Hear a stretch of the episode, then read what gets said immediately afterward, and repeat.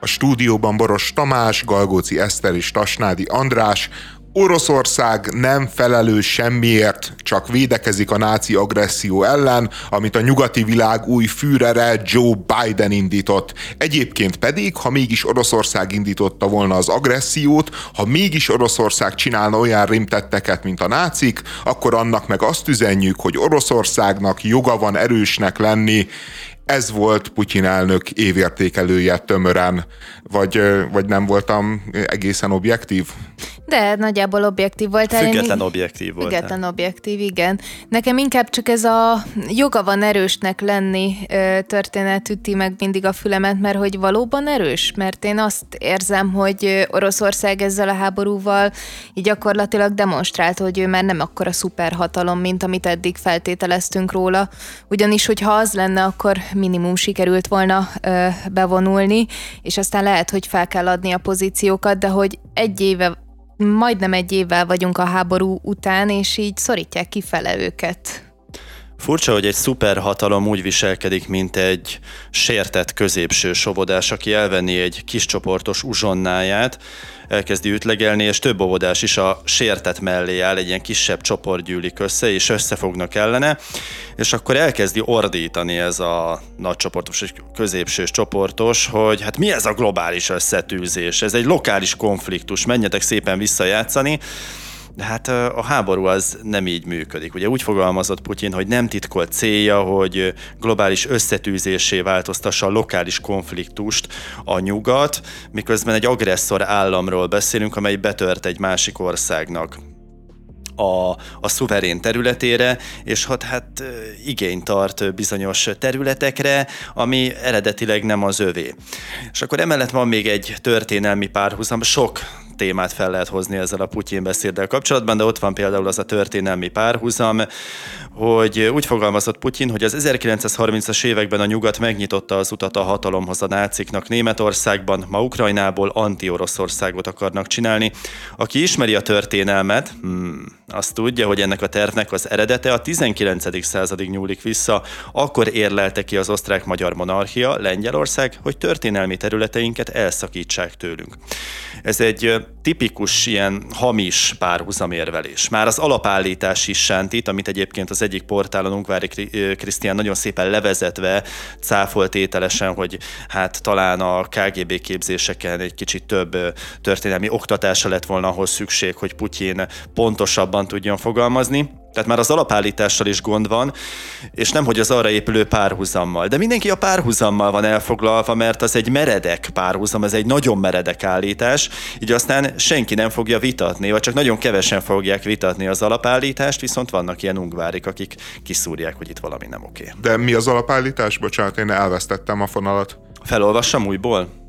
Lényeg a lényeg, hogy... Ö, ö, az osztrák-magyar monarchia Lengyelországnak volt köszönhető, ők érlelték ki azt, hogy történelmi területeinket, vagyis Oroszország történelmi területeit elszakítsák a nagy Oroszországtól, és tulajdonképpen ez egy ilyen kontraakció, amit most Oroszország vezet a nyugattal szemben, tehát ez már elkezdődött egészen a tizenkilencedik században, illetve annak első felében, és hát mostanra robbant ez a bomba, először a Krím félsziget kapcsán, ugye akkor Grúziát lehet említeni, és, és hát, hát ez, Jó, ez a nyugat folyamatosan fenyeget, folyamatosan közeledik, olyan helyekre telepít NATO csapatokat, ahova nem szabadna, hát nem lehet más csinálni, hát vissza kell vágni. Igen, de szerintem ez egyébként nem a történelem ismereteken múlik, hanem sokkal inkább van, a, van az orosz népléleknek egy, egy, egy két durva élménye, ugye az egyik Napóleon, a másik meg a Hitler,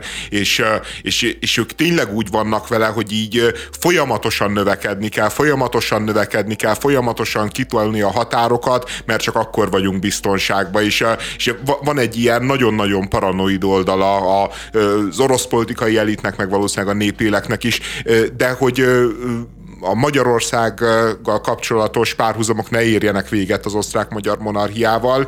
Én a beszédben azért láttam egy kis összekacsintást Orbán Viktor és Putyin között, tehát hogy itt az Orbán csicskaság megint kicsit lelepleződött, ugyanis van egy pillanat, amikor Putyin arról beszél, hogy az orosz infláció négy százalék körül lesz, és emlékeztette a közönséget, hogy hát vannak nyugati országok, ahol tizenhét-tizennyolc, sőt húsz százalék körül mozog az infláció. Most egészen pontosan úgy van, hogy Európában mindenhol nagyjából tíz százalék alatt van az infláció, tíz százalék körül van Lengyelországban, uh-huh. kicsit tíz százalék fölött, és hát igen, az ténykérdés, hogy Magyarországon meg ez a tizenhét-tizennyolc százalékos adat elvileg a hivatalos, amit sokan kétségbe vonnak, és mondják azt, hogy hát, hogy az jóval több, mi akár mint húsz százalék, tehát némi magyarázat arra, hogy, hogy mi lehet a magyar inflációnak az egyik oka, hogy lehet, hogy az Orbán Viktor ezzel is a Putyint akarja, meg a putyini propagandát kiszolgálni.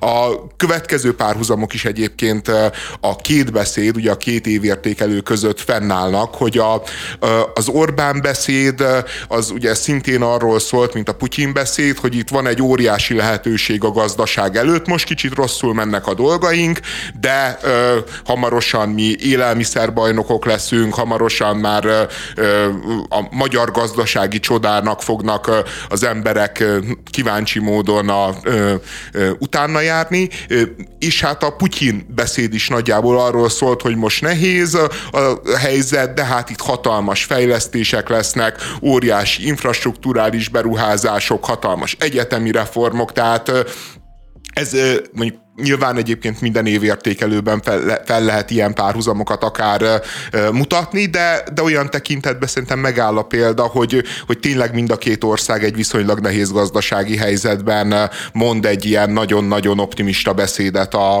a vezető, de folytatódnak a párhuzamok, hiszen mind a két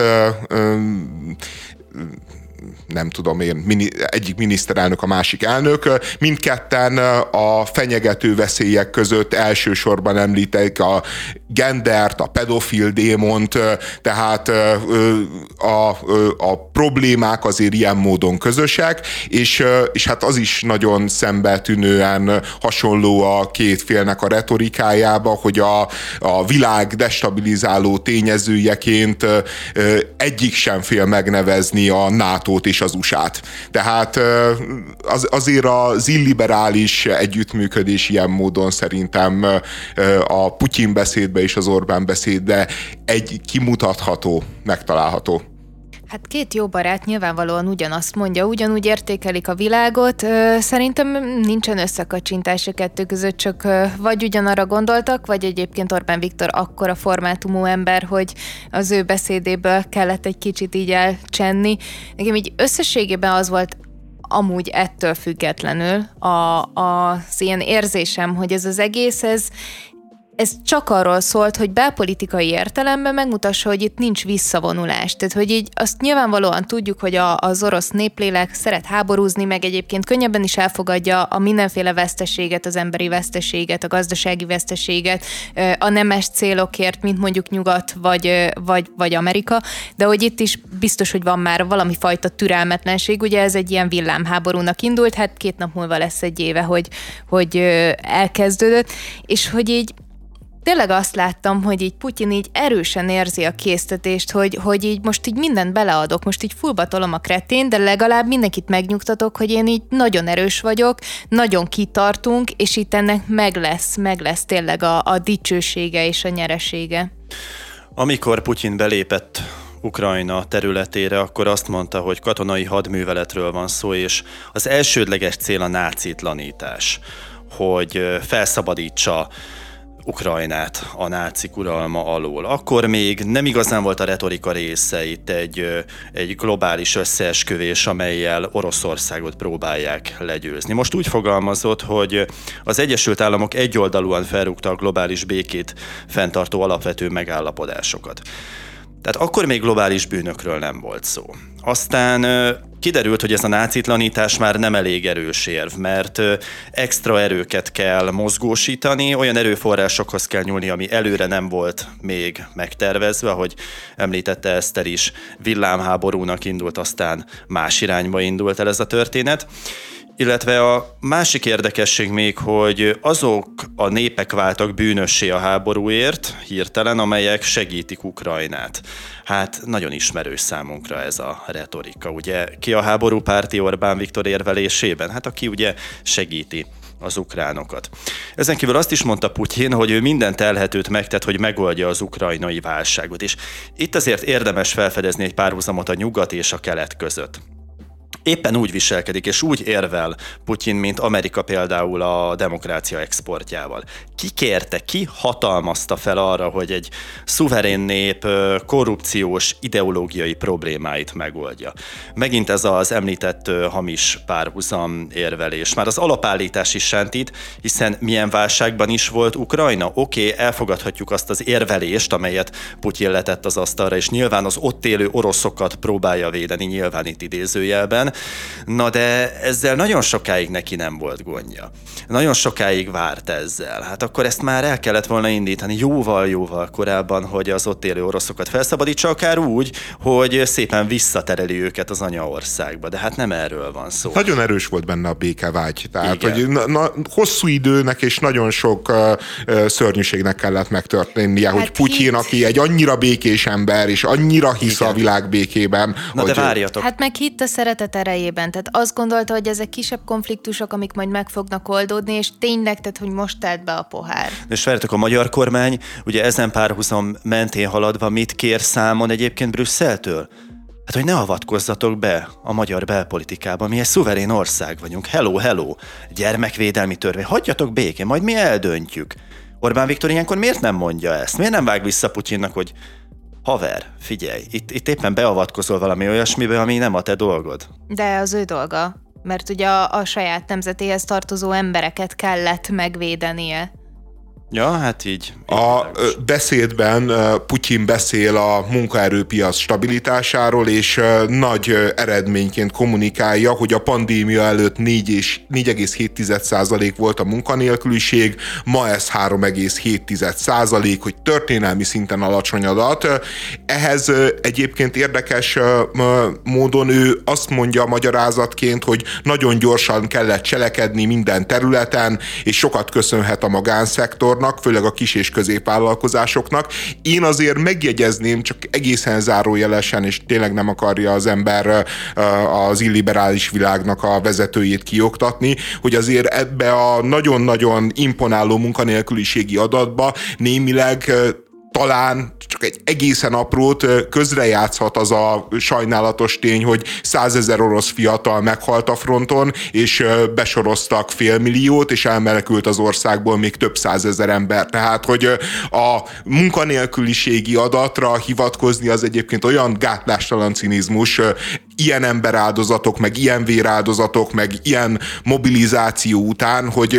hogy hogy tény, tényleg... Nyilván, igen, de ő oda akar lőni egyet a nyugatnak megint, hogy szankciók, hát hagyjatok, hát tök jól érezzük magunkat, látjátok, leszorítjuk az inflációt, fejlődni is fogunk, nincsen munkanélküliség, miközben minden gazdasági elemző, akár jobbról, akár balról van szó, elmondja, hogy ha szankciók, azok hosszú távon fognak működni. Tehát nem egy év, lehet, hogy még nem kettő év, hanem öt-tíz éves távlatban, távlatban fog ez rettentően fájni majd Oroszországnak, csak hát ugye azzal nem érvelhet Putyin, hogy jaj, majd később baj lesz. Amikor azért ezeket a szankciókat bevezették, azért nem hangoztak el azt, hogy ezek majd öt-tíz évben fog, öt-tíz éves távlatban fognak. Az elemzőktől, de a, a Tomi ugye itt ne. az elemzőkre mutatott. Hát, tehát, az elemzőknek is szerintem csak egy kis része. Fé, arra senki nem számított, hogyha egyébként igazak ezek az orosz gé dé pé adatok, hogy amit Nyugat-Európában se nagyon vitatnak, hogy olyan két-három százalékos csak idézőjelben a visszaesés,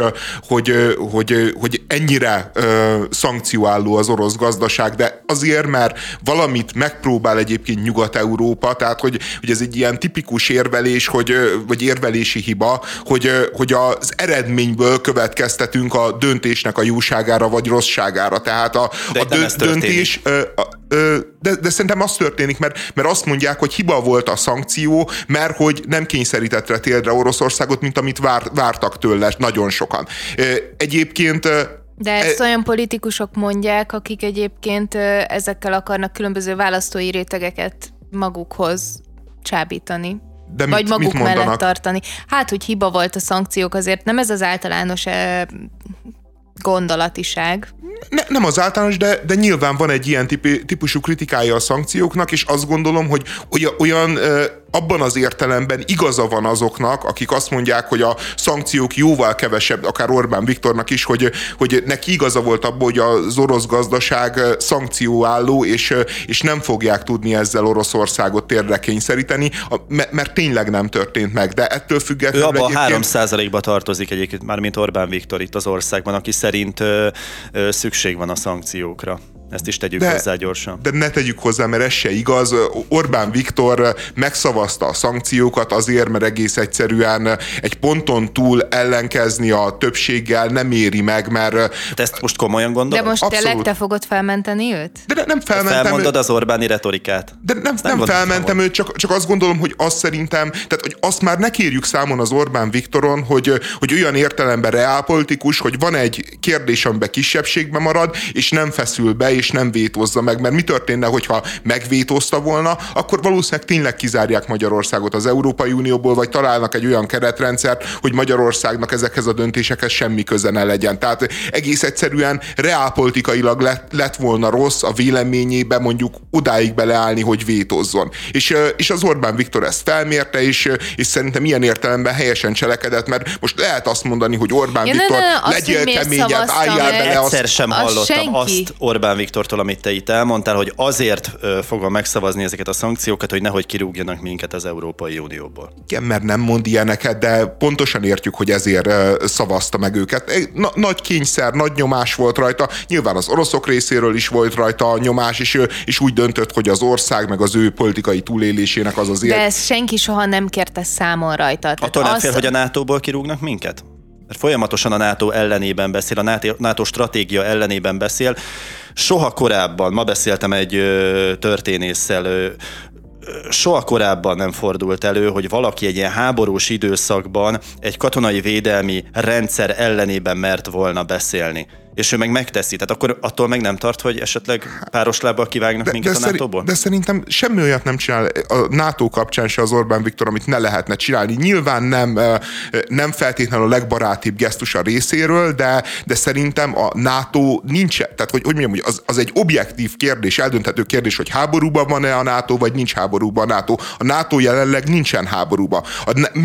Az is egy objektív kérdés, hogy van-e olyan NATO kötelezettség, amit megszegünk, vagy nincs olyan NATO kötelezettség. Nincs olyan NATO kötelezettség, amit a Magyarország... de jó közti játék, de, de pontosan látjuk, hogy háborúban van a NATO. De, de nincsen. Tehát, hogy ez, ez minden NATO tagállam, és, és egyébként, ha meg háborúban van a NATO, akkor miért nincsenek NATO csapatok a fronton? Tehát, hogy, hogy az az igazság, hogy ebben a kérdésben meg szerintem az Orbán Viktornak van igaza, mert nem játszik tiszta lapokkal se a nyugati elittel, se a nyugati elit a saját közvéleményével szembe, se, se velünk például, akik, vagy a magyar se kormánnyal Orbán Viktor szemben. Velünk szemben. Tehát, akkor ezért... ezt kérje számon, amit te is. Akkor kérje ezt számon.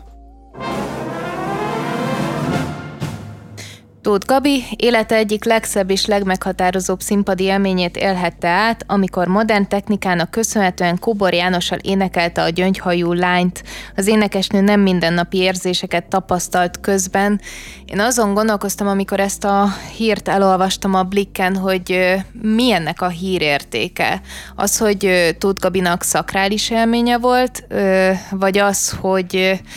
hogy, hogy duettezhetett valakivel, aki már nincs a körünkben, mert hogyha jól emlékszem, és már pedig akkor még gyerek voltam, és ezeket követtem folyamatosan, a, a Megasztárnak volt egyszer egy ilyen óriási dobása, hogy Kaszás Attilát vetítették ki, és Rúzsa Magdi duettezett vele. Megfelelési kényszeres ez a Tóth Gabi, azt már tapasztaltuk korábban. Én legalább ezer különböző énekessel duetteztem együtt a zuhany alatt, igen, igen, és, és különböző helyiségekben a lakásban, és valahogy nem volt spirituális élményem, de Ez még nem jelenti azt, hogy ne lett volna spirituális élménye egyébként Tóth Gabinek, hogy a, a mennyek országa az megnyílt, és, és akkor egyfajta közvetítőként ő valóban érezte azt, hogy, hogy megjelenik Kóbor János, és nem csak a hangját hallotta, hanem érezte a jelenlétét. Um, Ha, ha nem éreztem volna a produkció minden egyes mozzanatában, pillanatában a megszerkesztettséget, a tudatosságot, a, az alkotó, az író felé való kilépést, a szimpadiasságot, a megjátszást, ami nyilván ennek a műfajnak a sajátja, tehát ezt ilyen Broadway-esen adta elő, és némileg modernebb stílusban, mint az eredeti. Akkor Ha, ha nem éreztem volna ezt a mesterkéltséget, akkor tényleg azt mondom, hogy, hogy voltak olyan pillanatai ennek a, a dalnak, amikor, amikor ö, spirituális állapotba került Tóth Gabi, ö, megnyílt a tudata, és közvetítőként valami olyasmit láthattunk, amire nincs magyarázatunk, akár egy olyan hangot, egy olyan ö, gesztust, Egy, egy, egy olyan, olyan mozzanatot, ami valahogy nem illett volna a képbe, de valahogy minden a képbe illett, és minden Tóth Gabis volt. Én ezért vagyok szkeptikus azzal kapcsolatban, amit mondott Tóth Gabi, meg hát azért, mert, mert baromira nem hiteles a csaj. Igen, én, én nekem tényleg lehet, hogy én vagyok rossz indulatú, de amikor így a kegyelettel, a spiritualitással ilyen módon él valaki a nyilvánosságba, vagy él vissza a nyilvánosságba, az nekem ilyen kifejezetten rossz érzésem van, de ez lehet egyébként, hogy, hogy, hogy, hogy túlérzékenység a részemről.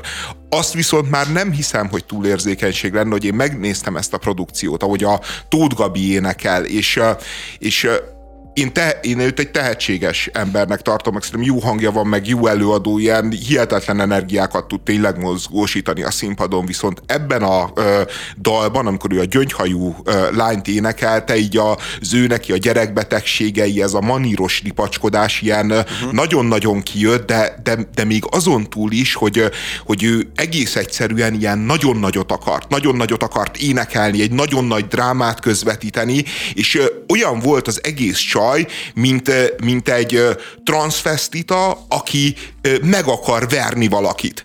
Csak, csak éppen csak, hogy nem vicsorgott. Tehát, hogy, hogy egész egyszerűen így se nőiesség nem volt benne, se, se, se az a fajta átszemlemültség, amire ő hivatkozott, és amikor megjelent a Kóbor János, és elkezdte a Kóbor János ugye énekelni, és érezte az ember az egésznek a elképesztő különbségét, hogy, hogy ott lenne a színpadon, van egy ilyen, ilyen dühött akarat, hogy én most megmutatom a világnak, hogy mekkora művésznő vagyok, és mekkora díva vagyok, és, és fenn meg volt egy mű, vagy a lettfalon, meg volt egy művész, aki meg tényleg teljesített, aki tolmácsolta úgy ezt a szöveget, meg ezt a dalt, ahogy azt kell, és, és, és ott meg a helyén volt minden, és így különösen a kettőnek, a kettő egymás mellett, hát szerintem egy ilyen rémkellemetlen élmény volt.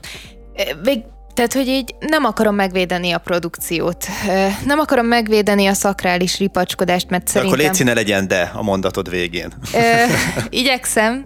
Ö, viszont. Viszont, igen. Viszont azt el kell mondanom, András, minden nő nevében, hogy valójában az, amikor te számon kéred a nőiességet kívülről valakin, hogy milyen fajta nőiességgel áll a, a színpadon, hogy, hogy... Vagy nőiesség nélkül, mint jelen esetben. Hát, sejtettem, vagy hogy neked hogy mit jelent a nőiség, vagy, vagy mit jelent a nőiség hiánya. Én azt gondolom, nem hogy... Nem dobálta hogy így... a mellét, mi? Az volt a baj. Ne, csak azt szeretném mondani, hogy, hogy, hogy ha így objektíve értékeljük ezt az előadást, és millió-millió hibába bele lehet kötni, de szerintem kívülről nagyon rossz az objektikája annak, hogy, hogy a A, a nőiséget kéred rajta számon.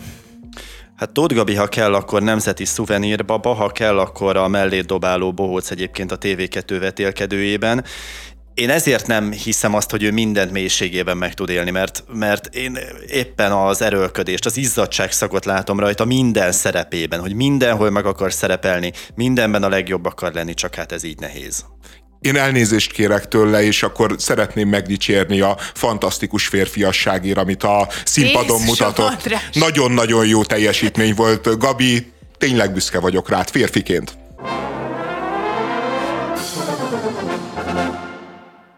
Rastislav Kacher, szlovák külügyminiszter, a magyar kormány egyik legkérlelhetetlenebb kritikusa.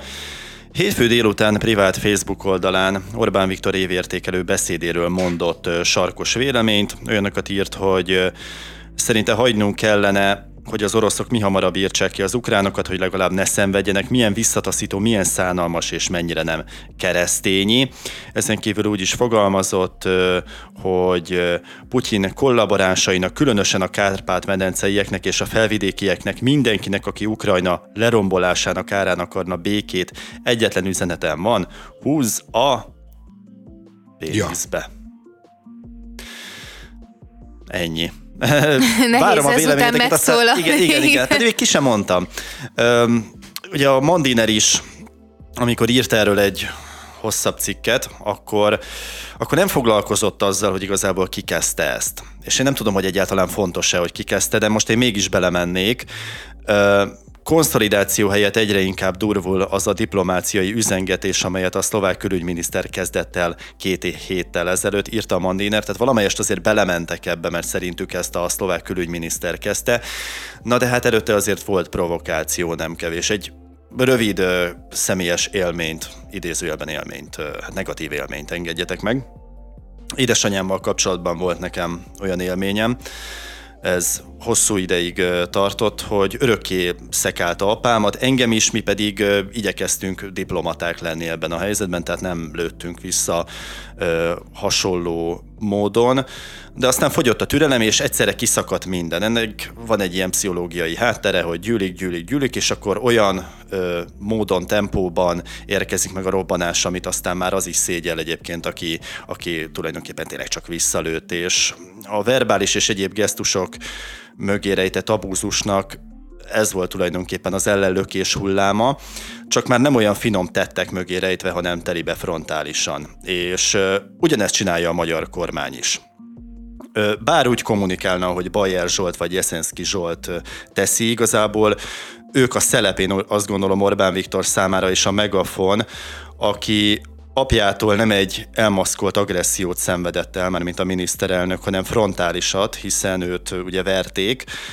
Bajer és Jeszenszky az ő verőlegényei, és erről jutott eszembe nekem a Good Will Hunting című film, abban ugye Robin Williams játszotta a pszichológust, aki kimond egy nagyon erős igazságot a sokat szenvedett fiatalról, Willről, akit kezel. Azért ragaszkodik Will az intellektuális szintjéhez nem mérhető bandához, ezekhez az egyszerű srácokhoz, akikkel berúg, sörözni jár, miközben ugye a szellemét nem elégítik ki. Mert ahogy megfogalmazza Robin Williams, egy szavára szétvernék annak a pofáját, aki megbántotta őket. És azt gondolom, hogy Bajer és Jeszenszky pozíciója mögött is ez van. És ez van a szurkapiszka mögött is, hogy folyamatosan megy a provokáció, és amikor betelik a pohár egy másik nemzetnél, és valami olyan módon reagál, ami, ami nem diplomatikus, és politikushoz nem méltó, bár szerintem ez jelen esetben teljesen rendben lévő tökös volt, de mindegy, majd biztos ezt is érintjük, akkor, akkor mindenki hirtelen felháborodik. De én nem értem, hol kezdődött, tehát hol bántotta meg Orbán Viktor a ká cé er-t, hogy, hogy mondjam. Nagy Magyarország sá például. Ja, Nagy Magyarország sá. Aha, hát erre hivatkozik ugye főként a szlovák külügyminisztérium is, hogy területi követeléseket hozza folyamatosan napirendre Magyarország, Orbán Viktor, és hogy ez disznóság, és, és, és, és, és ezt le kéne állni. És ezt nem tette jóvá Orbán Viktor akkor, amikor egy szlovák sállal együtt fotózkodott a szlovák miniszterelnökkel, mert szerintem Látod, egyébként szerintem. maximálisan. Amit a ká cé er csinál, tehát hogy én, én szerintem ez példátlan. Tehát az, hogy, hogy vannak populista politikusok, megszoktuk. Vannak durva kijelentések, azt is megszoktuk. Az, hogy egy külügyminiszter, külügyminiszter, egy diplomata ilyen mondásokat enged meg magának egyébként egy másik uniós ország, egy másik NATO tagország miniszterelnökével szemben, szerintem, hogyha Orbán Viktor bármilyen kijelentésén felháborodunk, akkor ezen is fel kell háborodnunk, mert egész egyszerűen, tehát mi az az európai kultúra, vagy civilizáltság, vagy, vagy, vagy, vagy emelkedettség, amire hivatkozva bármi, bármit számon kérünk Orbán Viktoron, hogyha ez elfogadható. Hogyha elfogadható, hogy a szlovák külügyminiszter tehát bemondásra... Tehát a kifejezés az egyenlő azzal, amit Orbán Viktor megtesz a retorikájában az elmúlt tudom én, tíz évben. De, de, de mi? mi? Az, az egy retorikai kérdés szerinted, ha. amikor azt mondja a szlovák külügyminiszter, hogyha győzött volna Putyin uh, Ukrajnába, akkor Orbán Viktornak már területi követelései lennének uh, uh, Szlovákiával szembe. Tudod, szerint, szerintem nem. Erre. Ez, ez, ez, ez, egy hábor, nem, ez egy háborús úszítás. Ez egy háborús úszítás, amit ez a szlovák uh, barom csinál. Egy háborús úszítás, aminek egyébként az ott élő magyarok fogják meginni a levét, és pontosan tudjuk, hogy teljesen megalapozatlan. Pontosan tudjuk, hogy Orbán Viktor nem akar erőszakos határrevíziót, nem akar csapatokat, nem akar katonákat küldeni Szlovákiába, és pontosan tudjuk, hogy egyébként nem is mennének, mert, mert a Nerelit is olyan, hogy, hogy nagyon-nagyon szereti a székely himnuszt énekelni, de leginkább egy fesztiválon, mondjuk Tusványoson, és, és egyébként meg imád hazamenni a villájába, imád a szuperkocsiával veretni Budapesten, és nem akar háborúzni. Amit, amit állít, és amit az Orbán Viktor szájába akar adni, a, vagy szájába ad a szlovák külügyminiszter, az nettó hazugság, nem igaz. Tehát én szégyeltem magamat, amikor az Orbán Viktor faji homogenitásról beszélt, de azt gondolom, hogy még a faji homogenitást is elkezdték ugye ők szétkenni azzal, hogy hát itt kulturális itt homogenitásról, stb. beszéltek. Ez, amit a, ez a a szlovák megenged magának, az, az ennek az ezerszerese. Az ezerszerese. És, és ez, az az ezerszeres ennek, tehát mert ez még csak szétsekeni. De várjál, várjál, várjál. Ez a kifejezés, azért tegyük gyorsan helyre. Tehát az a kifejezés, amit használt, az egy mémé vált mondat, amelynek van egy eredete euh, még hozzá. Ja, várjál, én, én most a, a, határ, én a határrevízióról beszéltem. Aha. Ez a mémé vált mondat, a mémé vált mondat, amikor... Ha folyamatosan a Nagy Magyarország revizionista képekkel, szimbólumokkal, ikonokkal játszik a kormány, hónapokon keresztül. De és nem itt hónapok, a... évek. Tehát, hogy András, amikor először mindegy. Azt mondtad, hogy azt kiegesztelte egy csálat. És pont azt, hogy nem mondanak ki semmit, hanem ez a szurkapiszka, pont amiről beszéltem, hogy picit-picit a páncél alá a de könyörgöm, de kötőtűvel. Most de könyörgöm, most az, hogy tényleg van egy Nagy Magyarország elég. Térkép, hogy az elég... Van, akinek ez, de, de, de ne haragudj, de, de diplomáciai szempontból szerintem akkor azt is kérjük számon. Tehát, hogy én értem, amit mondasz, és azzal még valahol egyet is tudok érteni, hogy még magánember sem kell feltétlenül egy olyan embernek, aki diplomáciában jártas, vagy ezzel foglalkozik, így, meg, vagy így módon megnyilvánulnia. De szerintem egy miniszterelnöknek sem kell mondjuk diplomáciai szempontból a, úgy piszkálnia a környező országokat, mint hogyha egy kisovodás lenne, aki a, a homokozóban piszkálja a másikat. Ha önmagában Nagy Magyarország térképről lenne szó, én ezt elfogadom. Én is azt gondolom, hogy, hogy felesleges dolog, ami nyilvánvalóan egyébként a, a ma, egy belpolitikai üzenet, mert egész egyszerűen Magyarországot érte egy iszonyatos sok Trianonba, és ennek a feldolgozása, ez most is zajlik, vagy még most sem történt meg, és, és nem szerencsés, amikor ilyeneket csinál egy miniszterelnök, de, de azt gondolom, hogy azért ez egy más szint, amikor megvádolod a szomszéd ország kormányát azzal, hogy területeket akar elszakítani tőled. De ez, ez tehát, a vád sem most hangzott el először Orbán Viktorról, és én értem, amit mondasz, de hogy nem hivatalos úton vádolták meg. Ez az ő magánvéleménye. És itt egyébként meg már egy kicsit elgondolkozok, hogy olyan szempontból egyetértek, hogy egy diplomatának legyen diplomáciai érzéke, és ne beszéljen úgy, vagy nem tudom, akár nagy nyilvánosság előtt. De ne használjon egy olyan mémet, nem, nem, nem a, méme, nem a, nem a, mém, a nem a mémről van szó, hanem hogy nem kell feltétlenül neki se visszahergelnie, bár egyébként én egyetértek azzal, hogy vezessük vissza, hogy ki kezdte el ezt a szurkapiszkát. Én csak azt mondom, hogy hogy mindemellett viszont azt is értsük meg, hogy azok az emberek, akik a diplomáciában dolgoznak, azok is emberek, van magánvéleményük.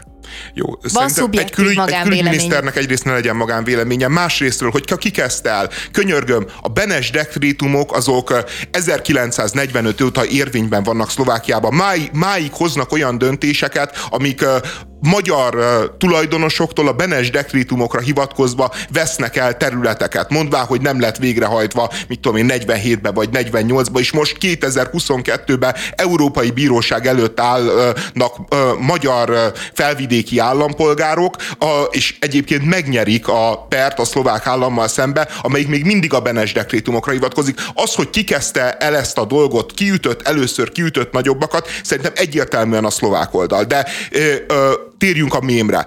a, ugye van ez a mém, amikor a Kígyó szigeten az oroszok megfenyegetik a, a, az ukránokat, és hogy adják meg magukat, és erre ők ezt, ezzel elküldik őket a fenébe, csak vulgárisabban. Hogy én értem ezt a mémet, csak, csak azért azt egy nagyon-nagyon erős túlzásnak gondolom, hogy egyrészről ő saját magát a Kígyó szigeteken mártír halálra készülő ö, ukrán katonákhoz hasonlítja, másrészt meg de Orbán Viktor, nem, Orbán nem, Viktor. Nem, nem, és nem, akkor az Orbán egész Viktor... ellenzéki kampány hasonlította, amikor Barom nem tudom, hogy ugye az ellenzéki kampányban is voltak tüntetések, amikor ezek a moninók megjelentek. De nem? az más, de az más könyörgöm, nem egy külügyminiszter, nem egy országot reprezentáló tehát ember csinálja. Tehát ő nem használhatja, vagy nem ismerheti, de vagy nem, nem, érhet, nem de, érthet vele egyet. Ami egy tüntetőtől, ami egy tüntetőtől egy jó geg, és, és jó vicc, és, és egyébként szerintem az Orbán Viktor ellen tüntetni Magyarországon az tökösség. Tehát, hogyha ő azt mondja, hogy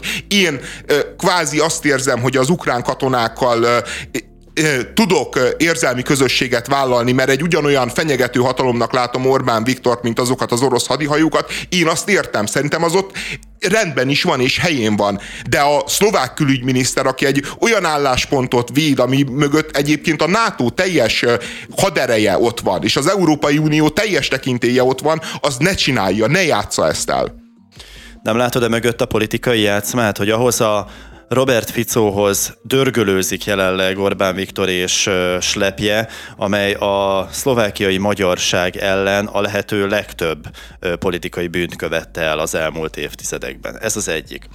A másik pedig, hogy a Fidesz kommunikációjával sokaknak az a problémája főként, vagy köztük nekem is, hogy ilyen Nostradamus jóslatokhoz hasonlít, hogy kiérezzük belőle a velejét, érezzük, hogy miről szól, hogy mit akarnak mondani, hogy drukkolunk-e az oroszoknak, vagy nem drukkolunk, kinek a pártján állunk. De minden így el van masszálva, minden el van mosva, minden mögött érezzük a valódi szándékot, de mégis fel van öltöztetve valami sokkal csinosabb az egész. És amikor jön egy Bencsik András, és azt mondja, hogy ő még nem találkozott olyan emberrel a környezetében, aki ne az oroszoknak szurkolna, és kimond Zelenszkiről olyan dolgokat, amit vélhetően a legtöbb Fidesz szavazó ugyanúgy gondol. Vagy amikor valamit nem csak sejtett mondjuk a Fradi tábor, hanem, hanem, hanem szinte teljesen világosan dekódolható az, hogy, hogy ők kinek a pártján állnak. Vagy ott van egy Nagyferú, aki ugyanúgy elküld mindenkit az el em bé té kú közösségből a fenébe. Tehát amikor jönnek ezek az emberek, én, én, én ilyen felszabadulást érzek, hogy na végre, hogy ők nem csak szerepként működnek a, a jobb oldal számára, hanem a balliberális oldal számára is, hogy na végre valaki itt van, amiben kapaszkodhatunk, ami kommunikációs ö, ö, szinten is ö, megfogható, és végre valaki kiteríti alapjait az asztalra, és, és nem megy ez a hamis kártyázás, hogy akkor most van nálam Jolly, vagy nincs nálam Jolly. Én, én nem tudom, én örülök ezeknek, amikor egy politikus odakéni szépen azt, amit gondol, és, és nem ezek a unalmas panelmondatok jönnek, amit mondjuk a sportolóktól megszoktunk. Egy szakítás mindig nehéz, és sokan nem tudják elviselni, vagy épp elfogadni azt, hogy egy kapcsolat végleg zátonyra futott. Ez történt egy zalai kisvárosban is, ahol az események oly mértékben elfajultak, hogy zavarelhárító munkatársakat vettek fel egy buszsofőr mellé, akit rendszeresen zaklatott, a menetrend szerinti járaton volt párja. A héten történt még az is, hogy egy nő ellen eljárás indult, hiszen volt élettársának azt hazudta, hogy rákos, és ezzel harminc milliót csalt ki tőle. Jó. András, nagyon szúrósan nézel, vártad ezeket a témákat. Őt húzták, őt húzták le. Hagyjuk ezt a vártad ezeket a témákat. Az a történet a témaválasztás mögött, hogy az Eszter átküldte nekem ezeket a témákat, hogy ezek nekem nagyon tetszeni fognak. És akkor gondoltam, hogy jó, hát hogyha nekem nagyon tetszeni fognak, akkor nyilván a nőgyűlölő incelvilág minden tagjának tetszeni fognak, és hát akkor Eszter lepje meg őket ezzel a kis ajándékhírcsokorral, és pre- prezentálják és beszélgessünk róla, hogy csodálkozzunk rá arra a tényre, hogy vannak olyan nők, akik egyébként, mert itt nem csak, hogy zaklatta a férfit, hanem meg is ütötte, és, és hát olyan módon trágárkodott, meg, meg nyomult a, a, a csaj, hogy, hogy, hogy tényleg egy külön embert alkalmaztak erre a feladatra. Én, hogyha csak simán olvastam volna a hírt, és nem lett volna ez a kis előjáték köztünk, akkor, akkor egyébként azt mondtam volna, mert annyira nőgyűlölő vagyok, hogy, hogy hogy az egészben a leg, legszomorúbb az, hogy a, hogy a zavarelhárító munkatárs jelenik meg akkor, hogyha egy férfi bajban van a munkahelyén, és egyébként tök jogos, hogy megjelenik ez a zavarelhárító munkatárs, de amikor mondjuk egy a rendőrségtől kér valaki segítséget, mert félti az életét, a biztonságát, a, a volt exétől, a partnerétől, akkor meg általában az a válasz, hogy széttárjuk a kezünket, és hát majd, hogyha vér folyik, akkor, akkor esetleg majd csinálunk valamit. Majd egyébként volt már olyan is, hogy folyt a vér, és utána kiengedték az úriembert, és utána még több vér folyt, tehát ez, ez sem kell száz százalékra venni ezt az ígéretet, de a, de a lényeg az, hogy nyilván egyébként mind férfi, mind nő tud bántalmazni, ütlegelni. Szerintem az is szörnyű, hogy azért az ütlegelésért, amit a figura elszenvedett, azért kapott büntetést a csaj, mert... Mert közfeladatot ellátó személy ellen követte el. Igen, tehát, tehát az van, hogyha akkor verte volna meg a pasiát, amikor az a munkaidő végén ballag hazafelé, akkor nem lett volna ez a kétszázezer forintos büntetés, ha viszont... akkor verte meg, amikor éppen buszt vezetett, akkor miután közfeladatot ellátó személy, ezért őt aztán keményen megbüntették. Érdekes módon, ugye, és ez a büntetések pszichológiája, hogy ahelyett, hogy a büntetés elvette volna a hölgy kedvét a ö, hadjárattól, valójában meghozta csak még... a kedvét. Igen, igen, csak még mérgesebb lett, és a, ö, a figurának a bűnlajstroma kiegészült ezzel a kétszázezer forintos büntetéssel, amit szintén folyamatosan számon kért rajta. Amit egyébként nem is értek, vagy tehát, hogy innen ki kívülről megállapítva és nem ismerve minden információt, én egy kicsit keveslek, de leginkább azért, mert nem csak, hogy egyszerre történik erőszak egy volt párjával szemben a, a, a hölgy személyében, hanem azért, mert a munkavégzése közben, tehát hogy így nem az van, hogy ő egy, most senkit nem szeretnék leszólni, úgyhogy mondjuk azt, hogy nem az van, hogy ő egy politikai elemző, aki így ül otthon és így pötyög a számítógépén, vagy, mindegy, vagy nem tudom, tehát hogy, hogy, nem, hogy ami, ami munkában így nincs veszély, hogy én közben megütök valakit, és, és az, az ki fogja zökkenteni őt, nem fogja tudni végezni a munkáját, de legalább nem veszélyezteti mások életét. Egy buszsofőrt megütni, miközben egyébként a munkáját végzi, az életveszélyes lehet másokra is. Tehát én ezt nem, nem is értem, hogy hogy nem tudja valaki felmérni. Igen, tehát itt közúti közlekedés biztonsága miatti, veszélyeztetése miatt is elítélték a hölgyet, és, és ezért kétszázezer forint ma a penzum. Tehát én, én nem is értem. Tehát én tényleg nem értem, mert önmagában a verés is nagyon problémás. Nem gondolom, hogy mondjuk persze egy pofonér mondjuk letöltendőt kéne adni, de de azért mondjuk valami pénzbüntetés már így rendbe lenne. Most egy közfeladatot ellátó személy, ugye ez egy súlyosbító dolog, és az, hogy ugye közben meg vezetett a figura, tehát a közúti veszélyeztetés is megtörtént, és ez így lett szummába kétszázezer forint, ami azért tényleg nem tűnik túl soknak. Hát én nem a pénzbüntetés mértékével indítanék, és szerintem ez, ez kb. Mellékes, mert aki, akinek elborult az elméje, már pedig ez a nő valószínűleg elvesztette a kapcsolatot a valósággal, teljesen mindegy, hogy kétszázezret vagy fél millió forintot kap, valószínűleg nem fog leállni. Én nem hiszek abban, hogy valaki egy szakítás következtében teljességgel megváltozzon és kivetkőzzön magából. Előfordulhat olyan, hogy hirtelen felindulásból tesz olyat, hogy tényleg megüti mondjuk a másikat, vagy, vagy oda megy az otthonára és, és elkezd ordibálni. De még azt is el tudom képzelni, hogy tényleg felszáll a buszra, és akkor ott osztja ki azt az embert. De hogy valaki ezt folyamatában űzi, tehát hogy napról napra visszatér, az tényleg azt mutatja, hogy neki a pszichéjével valami nagyon súlyos probléma van. És már vagy vélhető... az, hogy valami nagyon súlyos trauma érte, ezt ne zárjuk ki, erre van a legkisebb esély, de okay, lehet, hogy igen, egyébként... csak ezen, ezen nem segít az, hogy ő mondjuk kap kétszázezret vagy fél milliót. Tehát valószínűleg pszichiát pszichiátriára, akkor be kell zárni, de abban a pillanatban, hogy látják egyébként, hogy basszus, ez már tegnap is itt volt. Már megint itt van, és már megint balhézik. Kapjon. Igen, Szak, be, szaksegítséget. Beszélgessen el egy szakemberrel, és akkor állapítsa meg, hogy neki most egy hét gyógykezelésre van szüksége, kettő hétre, de, de valamit, valamit kezdjünk ezzel a helyzettel, mert az, hogy neki fizetnie kell, az nyilván nem fogja visszarántani őt a valóságba. A másik hírre még gyorsan reagálnék, erre a harminc millióra levettek valakit. Egy á... nő levett egy férfit, egész ezt, pontosan. Igen, ezt neveket ne is mondjunk, bár nincsenek is a hírben.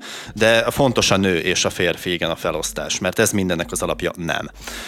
harminc millióra levesznek valakit úgy, hogy végighazudnak egy párkapcsolatot. Én úgy vagyok ezzel, és akkor tényleg most áldozathibáztató leszek egy picit, nem bánom, de ha ez egy ilyen minőségű kapcsolat, hogy valakit ilyen módon meg lehet vezetni végig, és ezt nem veszi észre a másik part, a a partnerben, tehát a kapcsolatban résztvevő jelen esetben férfi, azt, azt vegyék le. Ne, ne. Ez tényleg áldozathibáztatás, de a legkeményebb módon. Tehát, hogy, hogy egész egyszerűen... Magamból indulok ki, nem tudom elképzelni, hogy nekem olyan párkapcsolatom legyen, hogy nekem... Hogy átverjenek, egy, egy, hogy igen, becsapjanak. Abszolút, hogy, hogy egy, egy, egy hamis valóságot felrajzoljanak, és ezt megetessék velem nap, mint nap. De lehet, hogy szerencsés vagy, nem, pedig... hogy nem olyan emberbe szerettél bele, aki képes téged manipulálni így módon, és szeretne manipulálni hát, vagy olyan minőségű módon. Ember vagyok, hogy zsákafoltját megtalálta, így azok Na a minőségű ne. emberek, akik, akik bevonzák Na ezt, ne. bevonzák Na azt, ne. hogy téged, hogy őt átverjék, és a, sekély, és a sekélyes kapcsolatban... Minden nő, akit megvertek, annak olyan Figyelj, személyisége ez, volt, aki ezt bevonzotta. Ez, ez olyan, hogy fölhívnak téged, hogy mondjuk hamis banki alkalmazott, hogy legyen szíves bediktálni a PIN kódját, meg a, meg a bankszámlaszámát, meg az összes adatát adja meg, mert hogy itt valami technikai probléma történt. Tehát ha valaki ezt benyeli, azt... Nem mondom, hogy szép és jó, bánhatja, de az egy tanulópénz, ha ott ő veszít egy másfél millió forintot is akár, mert, mert ennyi, ennyit azért tudni kell, és most nem az idősekről beszélek, hanem érett, iskolázott, interneten szocializálódott fiatal fiúkról és lányokról. Tehát az, az neki legyen egy tanulópénz. Így, aki egy olyan párkapcsolatot tart fönn hosszú ideig, hogy harminc milliót kiad egy hamis kezelésre, és ezt megvezetik őt ilyen hosszan, hát akkor ez egy tanulópénz, hogy nem elég érett ahhoz, hogy egy mély, normális, őszintességen alapuló kapcsolatban részt vegyen. Vagy, szóval, hogy egyébként szerintem nagyon nagy különbség van a két szituáció között, amit felvetettél. Mert az, hogy nem tudom, hogyan védekezzek mondjuk az internetes, telefonos csalóktól, ö, igen, tehát, hogy ismerik a módját, aki utána járt már legalább egyszer, vagy, vagy, vagy van egy kis fact-check az agyában, az, az, az ezeket jobban el tudja hárítani, mint a többiek. Csak itt a csavar az történetben az tényleg az, nem látok bele ebbe a párkapcsolatba, de feltételezem, hogy itt volt egy érzelmi viszony. Tehát itt, itt volt egy de olyan érzi, kötelék... hogy nem szeretik, mert aki becsap téged, az nem szeret. Nyilvánvaló, de nem csak eljátsz, a színészkedik. De hogy így azért vannak, tehát tényleg vannak sajnos, manipul... nem, tényleg Igen, vannak sajnos ta, Tamás, manipulátorok. Ta, Tamás, két dolog lehet. Az egyik az lehet, hogy Hú, te, va, te, vagy a, te, te vagy a le, legjobb ö, áldozat egy ilyen típusú csalónak, mert annyira magabiztos vagy a saját érzéseidben, hogy, hogy na az ilyen lehet, típusú embert szerintem, szerintem simán átvernek. A másik lehetőség, hogy annyira paranoid vagy, hogy téged tényleg nem lehet átverni, és tényleg nem lehet be becsapni, de ez esetben viszont hát szerintem egy nagy kereszt akkor melletted élni. Tehát, na mindegy. Mindenki döntse el maga. András úgy érzem döntött. Igen, de most a Tamás egy stabil párkapcsolatban él, tehát hogy igazából azokat a goldiggereket, akik le akarnák húzni mindenfajta kezelésre. Nincs harminc millióm. Üzenem így az éterben, nincs harminc millióm. A fele sincs. És nincs pénze se.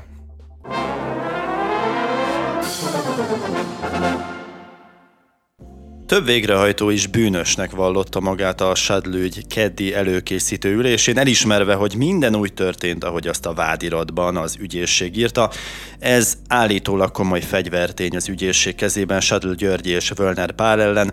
Sadlő ügyvédje és jobbkeze viszont nem ismerte el a bűnösségét, és az egyik végrehajtó sem, akinek a védője Trócsányi László volt, igazságügyi miniszter, és Vízkeleti Marian államtitkár tanúkénti meghallgatását is kezdeményezte.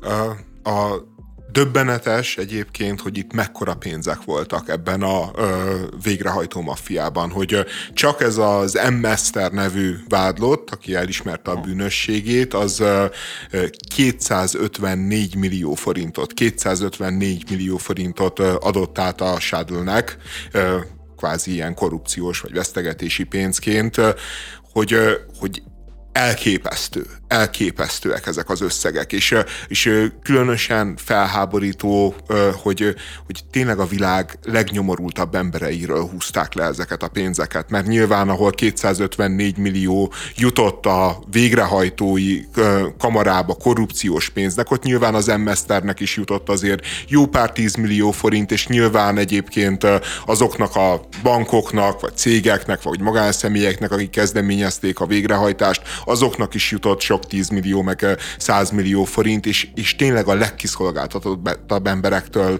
vették el ezeket a pénzeket. Én nem vagyok ált, általában, tehát én, én nem vagyok a, a brutális büntetéseknek a híve, és, és egyébként azt én teljességgel el tudom fogadni, hogy, hogy ezek az emberek, azért fehérgalléros bűnözők ne kerüljenek börtönbe, miközben amit csináltak, az, a, az, az tényleg az emberi létezésnek az alja. De, de az, hogy hogy öt millió forintos büntetés. Tehát a, például ennyit kapott, azt hiszem, ez az M. Eszter. öt millió uh-huh. forintos büntetés kapott a felfüggesztett börtönje mellé, meg öt éves eltiltást a jogi szakmától, azt egész egyszerűen én, én egy ilyen képtelen dolognak érzem. Túlzásnak? Öt...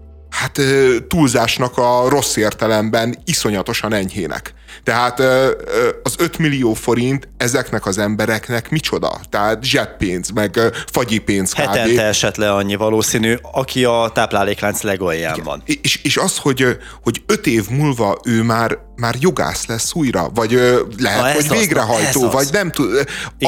Akármi, hát visszaengedik a kecskét a káposztaföldre. És... és jó, egy-két évet, négyet, ötöt törcsön távol, utána jöhet vissza.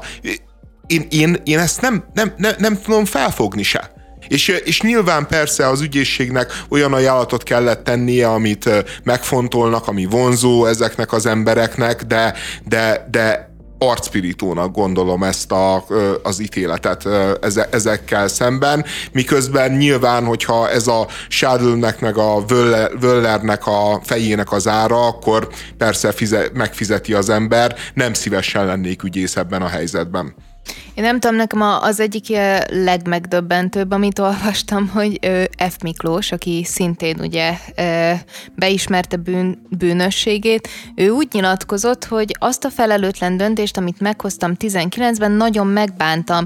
Nem gondoltam, hogy ekkora bűntényt követek el, nem láttam ennek akkora következményeit. Én így Tehát, hogy így ültem és olvastam, és azon gondolkoztam, hogy így lehet-e annyira az alján lenni egy ilyen történetnek, hogy tényleg nem látod át, hogy ez meddig ér, és mekkora ügy, és, és mekkora probléma lesz belőle.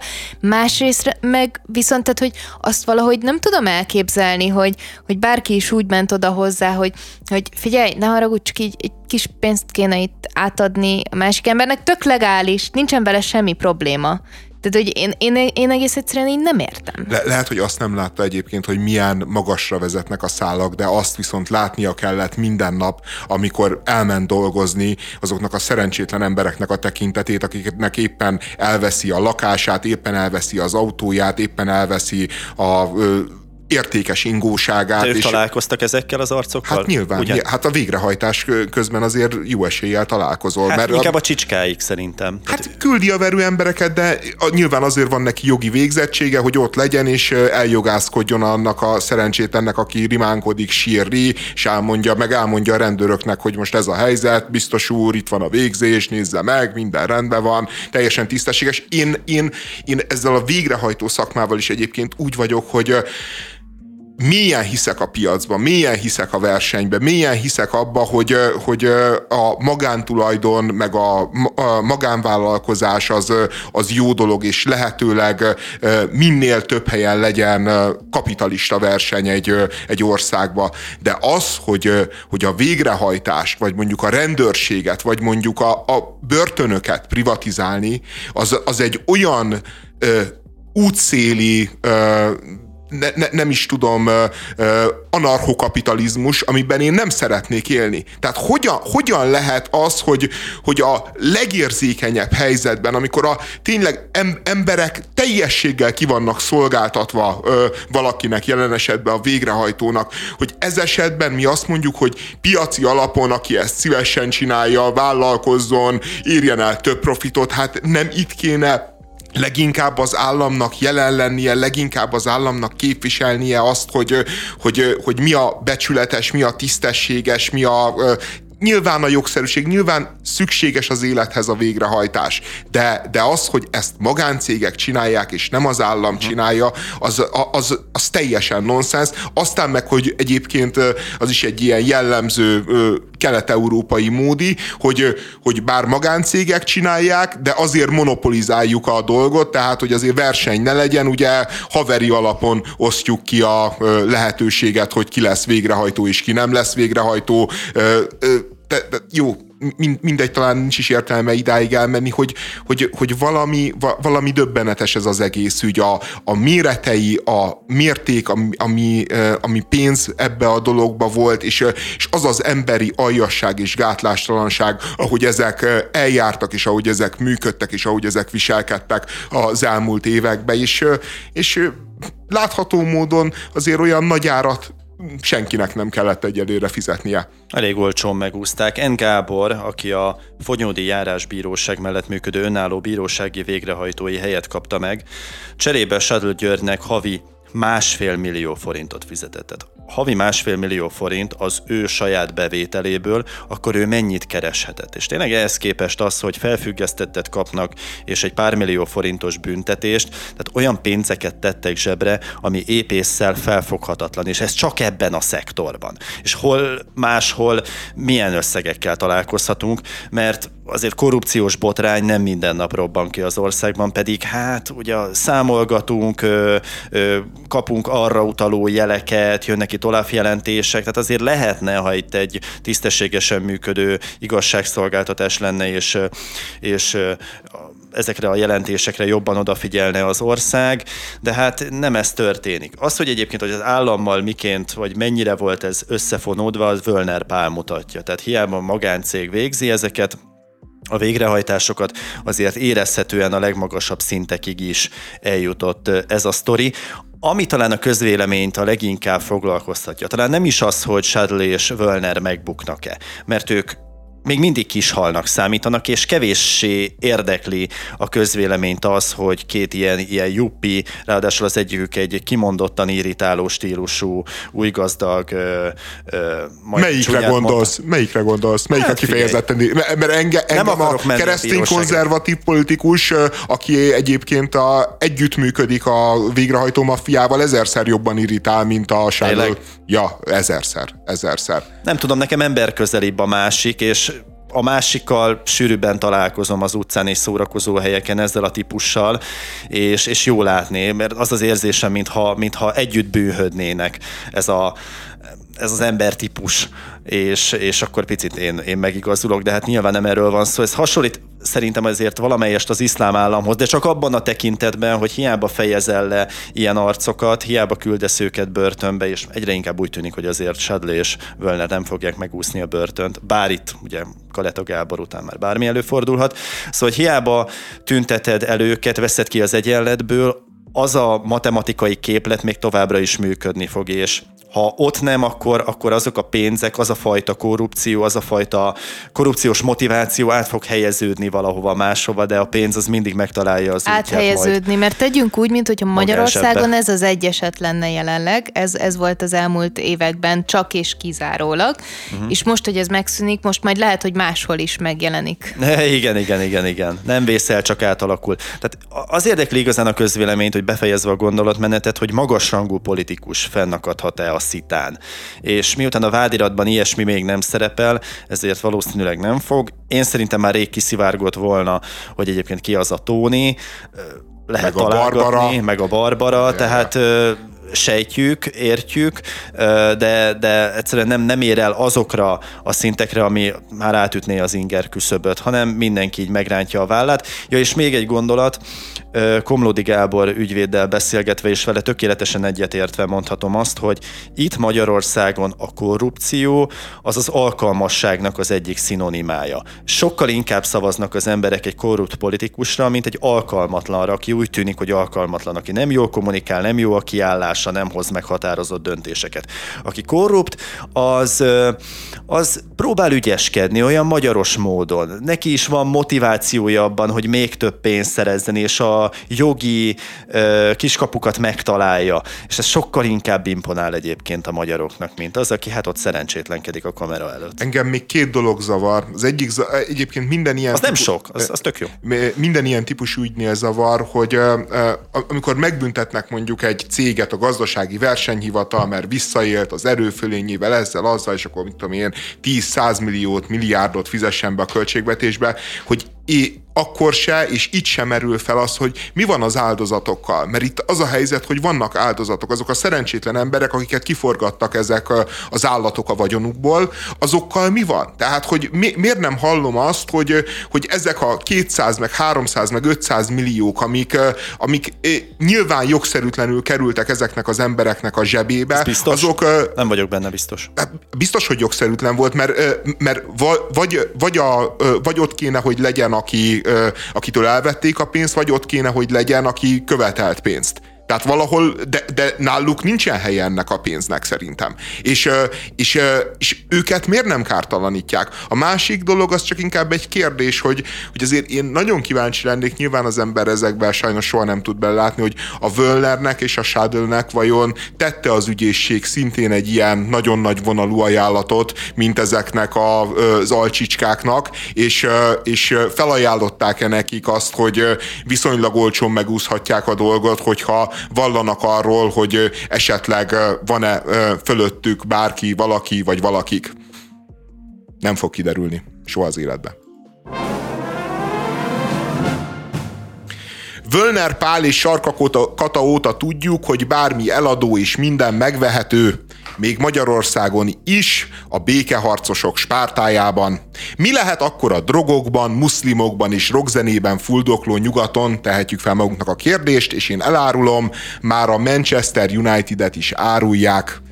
A Manchester United eladó. És Katari lesz a tulajdonos.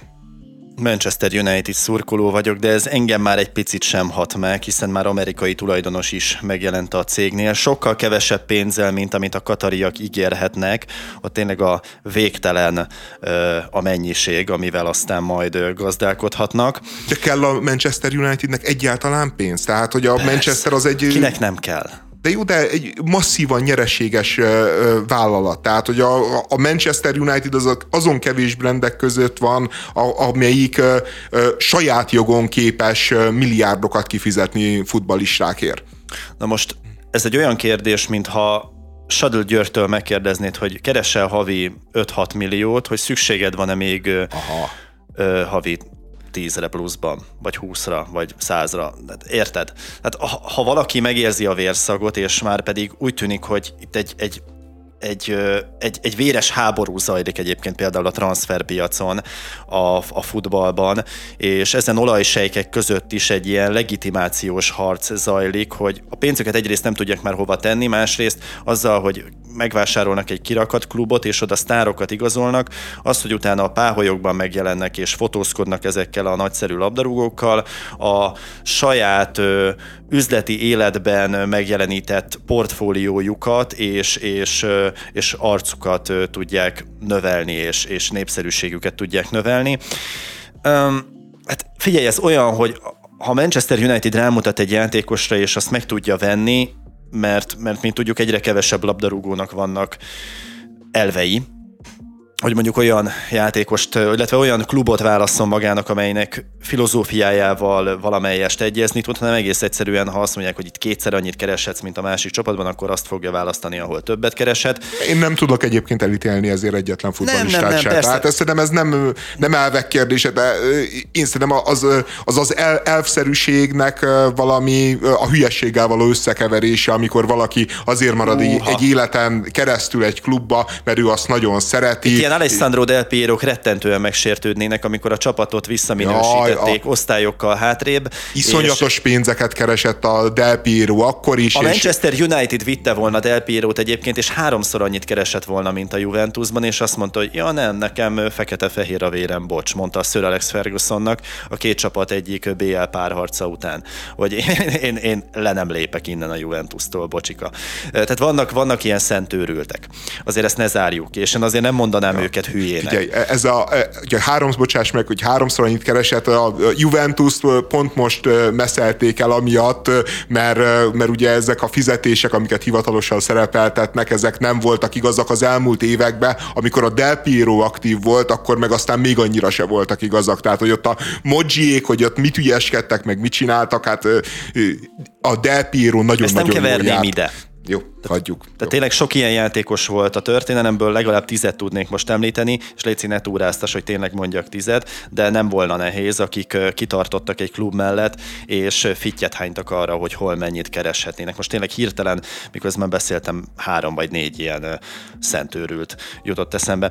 Szóval az, azért az, az, az mindig egy, egy, egy vonzó ajánlat egy klub számára, hogy rámutat egy játékosra, és az megvan. Mert a transferpiacon a Manchester United már nem olyan sikeres, mint még a Sir Alex Ferguson érában, amikor sorban nyerték a Premier League-eket, és, és akkor minden futballista álma az volt, hogy igen, ő is nyerje mondjuk egy bé el trófeát a Manchester United-del, és a Premier League-ben pedig bajnok lehessen. Tamás, de akkor azért a Manchester United nem is azt csinálta, hogy össze-vissza vásárolt szupersztárokat, tehát volt a Fer- Ferguson időszaknak az elején kifejezetten az volt, hogy saját, saját nevelésű is. játékosokra épített, tehát hogy, hogy ami, ami a Manchester United-ben volt kikre építeni.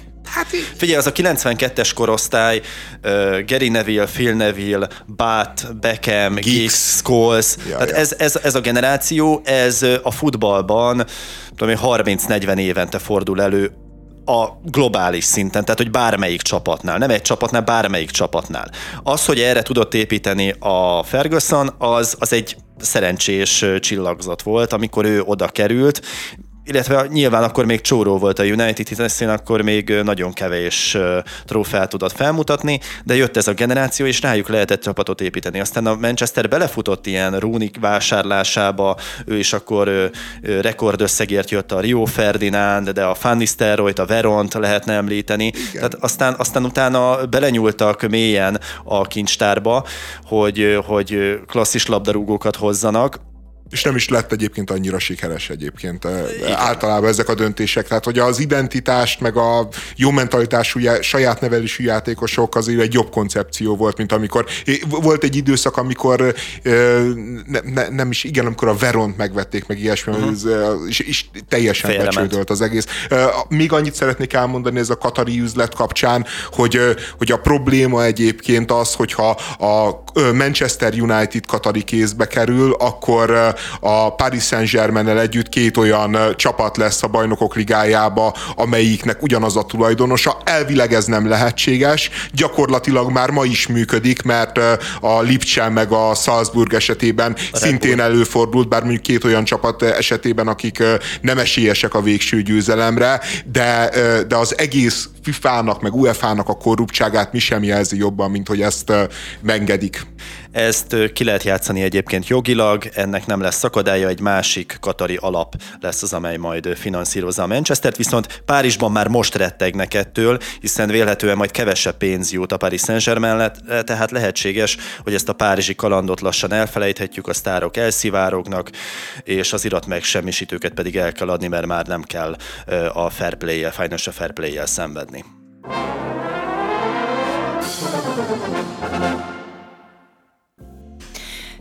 Újra Magyarországra jön a Guns N' Roses, koncertet adnak, július tizenkilencedikén lépnek fel a Puskás arénában. Az ezerkilencszáznyolcvanötben alakult zenekar lemezeiből több mint száz millió fogyott világszerte, a klasszikus felállás a kilencvenes évek közepéig dolgozott együtt, ezután a frontember Axl Rose vitte tovább a csapatot, amiben tizenhatban tért vissza a gitáros Slash és a basszusgitáros Duff McKagan. A jegyek egyébként talán péntektől vásárolhatók, és a legolcsóbb az huszonegyezer-kilencszáz forint, tehát ez egy olyan jegy, ahol, ami, ahol szerintem jobb a stadionon kívülről hallgatni egyébként a koncertet, mert annak legalább van valami hangulata, és nem érzed a világ lúzerének magad, hogy a legtávolabbi pontról nem látsz semmit, de, de nyilván huszonegyezer-kilencszáz forintért viszont elmondhatod, hogy ott voltál a stadionba, és általában nem kérdeznek rá, és hogy melyik helyen ültél, meg hol ültél. Hát de, de hogyha nem tudsz jó fotót csinálni, hát nem tudsz jó... kellemetlen. Igen, de vagizhatsz azzal, hogy akkorát bulisztunk, hogy nem is akartam fotózni. És a legdrágább mennyi? Tudjátok? A, én tudom. Ó, akkor felírtad akkor. Fölírtam. Eszter? Én nem tudom. De tippelj. Nem szeretnék. Jó. Tényleg nem szeretnék. Bár, bármilyen, bármilyen pénzt megér szerintem, de gondolom nagyon-nagyon drága. négyszáztizenötezer-nyolcszázat kérlek szépen. Nem, nem annyira vészes. De szerintem sem. És én azt gondoltam egyébként, hogy ez egy vé i pé szektorba szól, és a négyszáztizenötezerért együtt kokózhatsz az Axl Rose-zal, de, de nem, hanem ez a négyszáztizenötezer most a, a, a, a, azon az ábrán, amit ott a jegyfelületen van, a négyszáztizenötezer elvileg az első sora a színpad előtti dühöngőnek. Tehát, uh-huh. tehát hogy a lehető legközelebbről láthatod Axl Rose-t, rád eshet a, akár az izzadsága is, ezt kapod négyszáztizenötezer forintért. Én ezt akarom.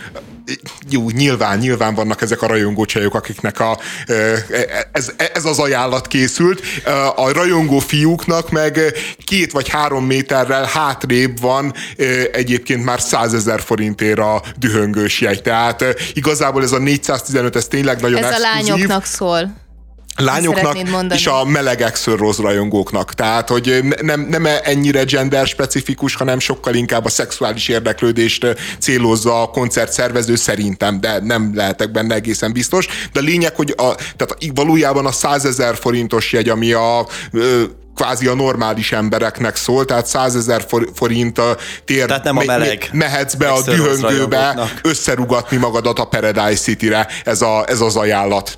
Bár, bár, bár én azt gondolom, hogy ha százezer forintot fognak fizetni az emberek az első sorokban a jegyekért, akkor nem lesz rendes pogó a Paradise City-n. És ez... Mindenki öltönyben állott. Hát, ha nem is öltönybe, de Versace, meg Gucci, pulóverek, meg felsők. Ja, az egész rock and roll teljes elárulása, ami zajlik, egy jelzem. Ezt még nem tudhatjuk, erről majd beszéljünk akkor, amikor már láttuk a koncertet. Remélem, a százezer forintos jegy, a jegyárakat. A százezer forintos jegy az a teljes tudom, elárulása értem, mindennek, tudom. mindennek. De egyébként nem csak a rock and rollnak, a munkásosztálynak, a jó ízlésnek, az emberségnek, százezer forintos jegyár egy rockkoncerten, az jó. Nem. Hát infláció, András, ebbe bele kell törődnünk.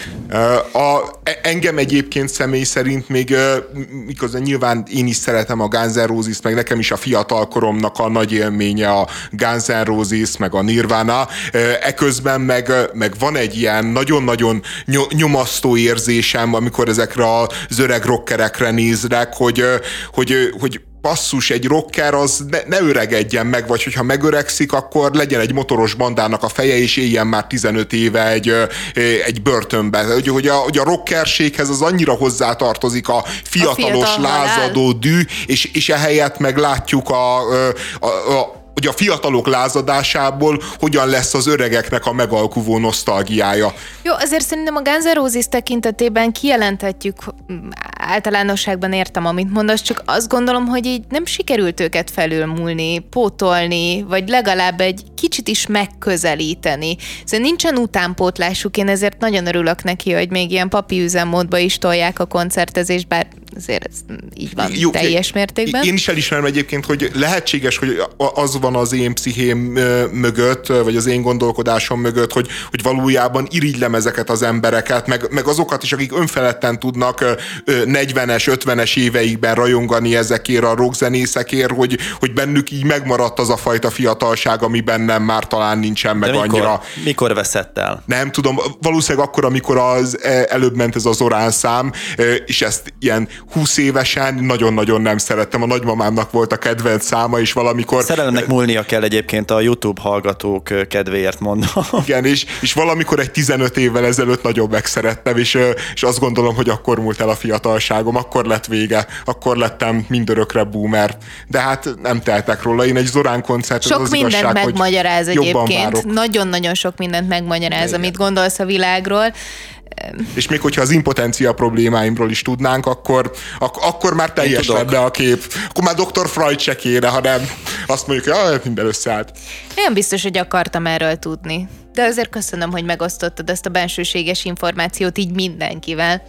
Ennek a rockárulásnak vannak különböző szintjei. Én Green Day-es voltam mindig is, és az a baj, hogy annyira, és ez tényleg baj, annyira kedveltem a Green Day-t a kilencvenes években, hogy, hogy elhomályosította a Red Hot Chili Peppers-t, a Guns N' Roses-t, és rájuk annyira nem tudtam figyelni, hanem bevonódtam ebbe a punk rock szcénába, és akkor a Blink száz nyolcvankettő, Good Charlotte és ehhez hasonló ilyen kaliforniai Green Day után érzések is ugye megjelentek, őket is nagyon kedveltem.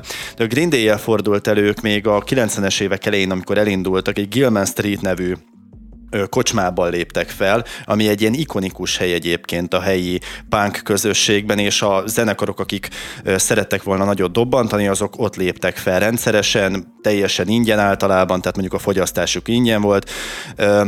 A sörös korsók repkedtek a fejük fölött, néha lövések is eldörrentek, de ők zenéltek tovább, tehát ez nyilván nem volt probléma akkoriban.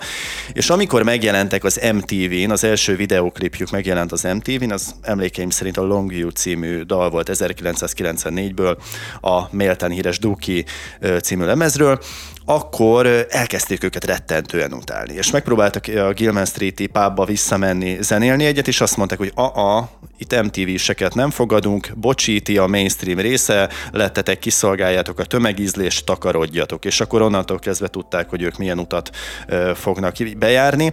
És én is, amikor itt Budapesten elmentem a koncertjükre, akkor nyilván harmincezer, meg negyvenezer forintos jegyárak voltak, nyilván infláció óta az most még drágább lenne, de hogy, de hogy ezek ilyen stadionrock zenekarokká váltak, miközben nem onnan indultak, és tényleg elárultak valamit, nem csak azzal, hogy, hogy a marketing tevékenységükben ugye plakátok, vicsorgás, lenyalt haj, kifestett szem, ezeket a külsőségeket felvették, hanem ugye a jegyárakról is beszélhetünk, és magáról a zenei stílusról, és ez jellemző volt egyébként a Gunsra is, hogy ők, amikor elindultak, akkor sokkal nyersebbek voltak, aztán ilyen, ilyen poposabb lett az egész. Talán a Nirvana volt az egyetlen olyan zenekar, mondjuk olyan hosszú időt nem tudott élni ilyen-olyan okokból, amely, amely ezt a grunge stílus, azt a garázs stílust megtartotta az elejétől egészen a végéig, de hogy általában van egy ilyen felhigulás mindig a, a zenei játékban, stílusban. Ezt a Guns sem úszta meg, a Red Hot Chili Peppers sem úszta meg, sajnos a Green Day sem úszta meg, de hát ez van, nem lehet ezzel mit kezdeni. Igen, az Appetite for Destruction az, az volt egyébként tényleg a legjobb album, tehát az, az, az nagyon-nagyon ütött, és utána a Use Your Illusion album, az meg, vagy az a dupla album, abba egyébként szerintem már egy csomó nyálas szám volt, tehát a November Rain-t én például nem bírtam. Az, az Jó, de sokan onnan ismerték meg a zenekart, köztük én is. Igen, a November Rain az szerintem az egy kifejezett bűncselekmény volt a tömegízlés ellen. Hát, hogy a te ízlésed egy kifejezett bűncselekmény a tömeg ellen. Valószínűleg igen. Valószínűleg ezt is alá a kell. Szerelemnek múlnia kell. Igen, a szerelemnek múlnia kell, még akkor is, ha így, igen. Az nem nyálas. Nem nyálas. Nem, nem. És akkor a végére egy vidám téma, a büntető törvénykönyv módosítását kezdeményezte Novák Előd, a Mi Hazánk országgyűlési képviselője, annak érdekében, hogy a jelenlegi tizennégy helyett ismét tizennyolc év legyen az azonos neműek közötti szexuális kapcsolat esetében a beleegyezési korhatár. Ez a kezdeményezés ugye rímel arra, amiről beszélt Orbán Viktor is, az évértékelőjében, a pedofil tanártól kezdve, aki azzal henceget, hogy tizenöt éves szeretője van, és arra is reflektál, vagy egyre több állam Európában támadja a magyar gyermekvédelmi törvényt. Ugye Orbán Viktor az évértékelőben hozzátette, hogy Európa legszigorúbb gyermekvédelmi törvényét akarja majd megkonstruálni. Mondjuk lehet, hogy ezt Kaleta Gáborral kellett volna annó elkezdeni, de mindegy, ezt bízzuk rá, ők sokkal jobban tudják. És furcsa számomra, hogy most Novák Elődék és a Mi Hazánk nem elébe megy egy adott topiknak, amit a Fidesz számára lehet vonzóvá tenni, és ugye általában ez szokott történni, hogy bedobnak valamit a köztudatba, a Fidesz pedig abból törvényt csinál. Tehát erre utalnak nagyon sokan, hogy igazából a Mi Hazánk a, a Fidesz szatellitpártja, hanem itt most utána mennek a trendnek, Orbán Viktor szavaira reflektálva érkezik Novák Előd, és azt mondja, hogy emeljék tizennégyről tizennyolcra, az már egy másik téma, hogy ezt, ezt jónak tartjuk-e, vagy nem, de majd lehet, hogy ezt is megvitatjuk. Ö, nem t- én ö, nem szeretnék az a rossz arc lenni, és először kezdem azzal, hogy, hogy mélységesen, nem, mélységesen elítélem, amit ez a, a Bite úr ö, képviselt a, a TikTokon, de az, hogy pedofilnak hívjuk, az nem feltétlenül fedi a valóságot. Azt se szeretném mondani, hogy nagyon jó, hogy ő az ebeofil szót behozta, meg hogy ezt ö, ö, nem tudom, képviseli, azt mondom, hogy nagyon gusztustalan, amit ő csinál, morálisan elítélendő, de, de nem, nem a pedofília. A korhatár pedig amúgy nagyon érdekes, hogy ezen én egyébként nagyon-nagyon sokan gondolkoztam, amióta ez az egész ügy kipattant, ugye a, a, a Fidesz-ká dé en pé kormány volt az, aki lejjebb vitte a beleegyezési korhatárt, és nem vagyok benne biztos, hogy én, ez, én ennek nagyon ellene vagyok, mert lehetnek olyan esetek, amikor, amikor szükség van erre. Tehát, hogy mondhatjuk azt, hogy adunk egy, egy korhatárt. A Szájer József kezdeményezte annó? Mit tudunk erről? Erre sajnos nem emlékszem, de ez jó lenne. Igen, nem, tehát, hogy, hogy valójában az a probléma ezzel az egésszel, hogy a soha nem fogod megtiltani, vagy tudni megmondani fiataloknak, hogy ők ne akarjanak ö, együtt lenni. Innentől kezdve gyakorlatilag csak az a kérdés, hogy mikor teszed büntethetővé. Tehát ugye ez, sajnos ez a korhatár felemelése, ez nem fogja maga után vonni azonnal, hogy innentől kezdve tényleg mindenki tizennyolc éves koráig csak ö, nézegeti egymást, és maximum egy csókot lehel szerelmetes párjára. Ö, a tizennégy éves korhatár arra volt jó, ugye, hogyha mondjuk egy tizennégy éves és egy tizenkilenc éves ö, Uh-huh. szerelmesek lettek egymásba, akár szexuális együttlét is volt, akkor ne lehessen mondjuk bosszúból, egy szakítás utáni bosszúból például börtönbe küldeni a volt párjukat, vagy mondjuk a szülők ne tudjanak ezzel visszaélni.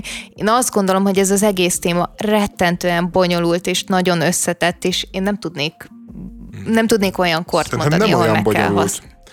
Nem annyira bonyolult, azt, azt tudjuk, hogy, hogy az emberek máshogy érnek. Tehát van, amikor egy tizenöt éves gyerek az még gyerek, van, amikor egy tizenöt éves gyerek már valójában sok tekintetben felnőtt, és aktív nemi életet él, stb. És, és se korlátozni, se megtiltani. Szerintem a Fidesz egyébként nagyon progresszív döntést és jó döntést hozott, amikor levitte a korhatárt, mert, mert ez tényleg olyan egyszerű dolog, hogy embert ne küldjünk azért börtönbe, mert szeretkezik valakivel. Tehát aki, aki egyébként autonóm, felelősségteljes, konszenzuális és, és, és tisztában van a döntésének a következményeivel, és a szeretet alapon hozta meg, most így ne, véletlenül se kerüljek bármilyen célkeresztjébe a Fidesznek, vagy a Mi Hazánknak. Itt az a baj ezzel, amit a Novák Előd felvetett, hogy ez egy melegellenes hetz kampány. Tehát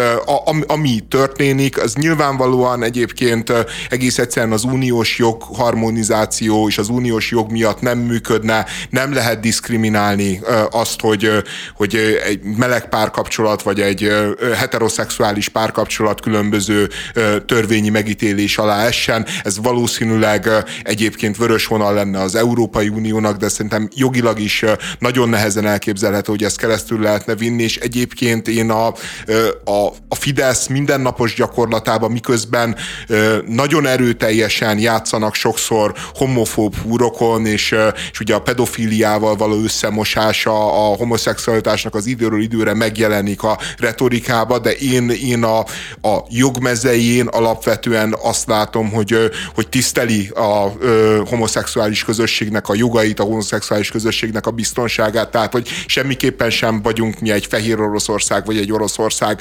A, a probléma tényleg az egyébként, hogyha ebből ne adj Isten mondjuk egy, egy politikai licit lesz a Mi Hazánk és a Fidesz között, hogy ki az, aki keményebb, és ki az, aki megmutatja a melegeknek, hogy eddig és ne tovább. Abból esetleg lehetnek még súlyos problémák, bár ne lennének. A, a probléma az, hogy, hogy itt is az ostor a tizennyolc éven aluliakon fog csattanni, hiszen egyébként a Novák Előd javaslata az megtiltaná két tizenhét éves fiúnak, vagy két tizenhét éves lánynak is az intim együttlétet, tehát csak menjen le bármilyen buliba egyébként, ahol nyilvánosan egyébként heterócsajok is csókolóznak, hogy ez a, és lássa, hogy egyébként ez a törvény, ez teljes őrültség és betarthatatlan. Vicc, csókolózhatnak, de már ne bújjanak ágyba. Tehát mondjuk két ö, ö, homoszexuális esetében hol húzzuk meg a határt, vagy akár heteroszexuálisok esetében hol húzzuk meg a határt, ami már szexuális együttlétnek számít, mert ezt már olyan ügyes taktikákkal... Hát biztos, hogy a Mi Hazánkban sokat fantáziáltak erről, és nekik biztos vannak vagyok abban, hogy... Terveid, Va- vannak készterveik, szerintem a Pornhub előtt így ö, ö, osztályozzák, hogy na ez még belefér, ez már ezt nem fér bele. Illusztrálhatják szerintem is videókkal, hogy ez, ez, ez így oké, okay, ez innentől pedig nem. Tehát két lány csókolózik, vagy két férfi csókolózik, az még nyilván ö, meghekkeli ezt a rendszert. Igen, a Novák Előd nem hangsúlyozta, tősebben hangsúlyozta, hogy a szex Devi, hogy a homoszexualitás szexuális deviancia természetellenes biológiai zsákutca, amely a droghoz hasonlóan ideig, óráig szerezhet örömet egyeseknek, de tartós boldogságot széles körben semmi esetre sem. Egyébként ez egyrésztről úgy hülyeség, ahogy van, mert, mert én nekem a személyes uh, ismertségi körömben is van olyan meleg pár, akik már húsz vagy harminc éve együtt vannak, és úgy tűnik azért, hogy ilyen hossz, hosszú, uh, legalábbis Last ebben... A... is tudjuk, hogy ez létező dolog. Jó, de az film. Erre meg amúgy nem is kell felhozni ismerősöket példának, tehát hogy alapvetően mennyire lehet boldogtalan az az ember, aki nem tudja elképzelni, hogy azok az emberek, akik nem úgy viselkednek, mint ők, ők is lehetnek boldogok. De, de, de, máskér, de a másik fele, hogy, hogy igaz egyébként, hogy a szex az maga tényleg úgy működik, hogy az ideig óráig szerez örömet, és a droghoz hasonlóan kell az újabb és az újabb adag. Tehát, hogy, az, a, hogy, hogy valójában a Novák Elődnek a szexsel van problémája, mert, mert a heteroszexuális szex is olyan értelemben tök ugyanez, mint a homoszexuális szex, hogy hát az ember lefekszik a csajával, de... de az orgazmusról beszélsz, bocs. Tehát a... van párkapcsolati szex, ami érzelmi kielégülést is ad, és van az a fajta szex, amikor mondjuk egy prostituáltnak fizetsz, és akkor ez mondjuk egy testi kielégülés mindkét félnek. De van az, amikor ez a fajta spirituális egyesülés, tudod, és azt, azt tényleg meg lehet élni egy kapcsolatban, hogy a testetek olyan módon egyesül, azt nem mondom, hogy a lelketek is, de valami több lesz ott, és valami olyan aura keletkezik, amiből aztán a kapcsolat tud. Kamu. De ez várja, ez csak ezt... a heteropároknál működik, vagy azért, mert te még nem élted, hát nem biztos, hogy kamu. Na, szerintem ezzel szedtél fel csajokat. Tuti. Biztos vagyok benne. Na jó, mindegy. A, hát, jó, a, legyen így. Egy, egy, egyébként, hogy ez a like licit, ami megy most ennek a ö, ö, elmebeteg figurának a, a kapcsán, ami, ami egyébként szerintem tényleg jogi szabályozást igényel. Tehát én is azt mondom, hogy a Novák Előddel ellentétben én nem azt mondanám, hogy tizennyolc év alatt meg kell tiltani minden meleg kapcsolatot, de azt lehetne mondani, hogy, hogy mondjuk egy tizennyolc év alatt már mondjuk harminc ö, ö, fölötti férfival, meg nővel ne járjon a tizennyolc év alatti kiskorú. Tehát, hogy valamilyen szabályozást én el tudnék képzelni, és nem... nem t- tudom, én erre mondtam azt, hogy, hogyha lefejtjük erről tényleg csak a, a, a szexualitást is, itt a, a kor meghatározása szerintem egy ilyen nagyon-nagyon nehéz átgondolás. Nem, hát ez, ez lehetetlen vállalat. Skóciában nemet lehet változtatni legálisan úgy, hogy az az egyén, na aki most behozta tényleg a izé propagandát. De ne, ne erre koncentráljunk, hanem az, hogy ezeknél a törvényeknél a korhatárbe sorolás. Tehát Skóciában nemet tudsz úgy változtatni, hogy egyébként a boltban ö, cigit nem vásárolhatsz, vagy, vagy alkoholt. Ja, ja. Jó, a, ö, és, és itt van egy like, meg egy vérszomlicit, ami kialakult. A Sebestyén Balázs, meg a Mi Hazánk, ugye, akik ebben nyomultak, de a leggusztustalanabb módon egyébként a Schobert Norbi csatlakozott ehhez, aki azt mondta, hogy ha a Sebestyén Balázs vasvillát állítana ennek a ö, ö, el em bé té kú ö, propagandistának, aktivistának a hátába, akkor ő kocsi után kötni, és végighúzná az utcán a csávót. Tehát a, a Schobert Norbi az bejelentkezett egyébként úgy, hogy, hogy az az ember tényleg bűncselekményt nem követett el, de ő mindjárt azt mondta, hogy büntessük meg úgy, ahogy a Talibán bünteti meg a rendszerének ellenszegülőket, és, és engem egyszerre rémiszt meg az a ö, negyven éves arc, aki a TikTokon vadászik tizenöt éves, meg tizenhat éves fiúkra, meg lányokra, meg bárkire, meg, meg az egyáltalán. A fajta középkori reakció, amit meg, erre tudnak adni. Meg ez emberek. A vérszom. Tehát, hogy ezek az emberek egyébként tényleg azt gondolják, hogy ők jobbak egy centivel is, akik vasvillát akarnak a másik hátába döfni, akik végig akarják kocsin húzni a főutcán ezt az embert, hogy ők bármivel is jobbak, mint ez a nem tudom én milyen B. László, vagy mit tudom én, hogy, hogy hívják, mert szerintem semmivel se jobbak, hanem pusztán csak annyi van, hogy, hogy ők azt érzik, hogy a hogy ez a kijelentés, amit ez a figura tett, ez most megadja nekik a lehetőséget, hogy kiéljék nyilvánosságba azt a vérszomjat, ami egyébként ott van bennük. És én megmondom, és tényleg az van, hogy, hogy nem szeretném, hogy a gyerekem közelébe olyan ember legyen, mint ez a ö, ö, pedagógiai asszisztens, de nem szeretném, hogy egyébként olyan ember legyen, akiben ilyen gondolatok, meg ilyen indulatok, meg ilyen dű, meg, meg, meg, meg, meg hogy ezek így fantáziálnak, fantáziálnak arról, hogy hogyan kínoznának, meg hogyan ölnének meg embereket, hát ez rémisztő. Az, hogy Novák Elődék nagyon profin kommunikálnak és politizálnak, az már korábban is kiderült, és ez is egy bizonyíték arra, és két okból is. Egyrészt Novák Előd szerintem ezt azért dobta be a köztudatba, mert látja, hogy társadalmi konszenzus van arról, amiről beszéltünk. Tehát ha látja azt, hogy Sebestyén Balázs így reagál egy ilyen hírre, Ö, illetve Schobert Norbi is, tehát közéleti szereplők a jobb, illetve baloldalról megmondják a tutit ezzel kapcsolatban azt, ami egyébként sejthető, és ami egyébként a fideszes retorikának is megfelel, akkor nyugodtan kiállhatnak ezzel, mert még csak közvéleménykutatást sem kell tartaniuk, látják ezt az elemi vérszomjat, ami, ami fűti az embereket, és akkor nem lőnek mellé. A másik pedig szerintem azért dobta be ezt a köztudatba, hogy elmondhassa a szexuális devianciáról szóló ö, kis mantráját. Erről szól az egész, semmi másról.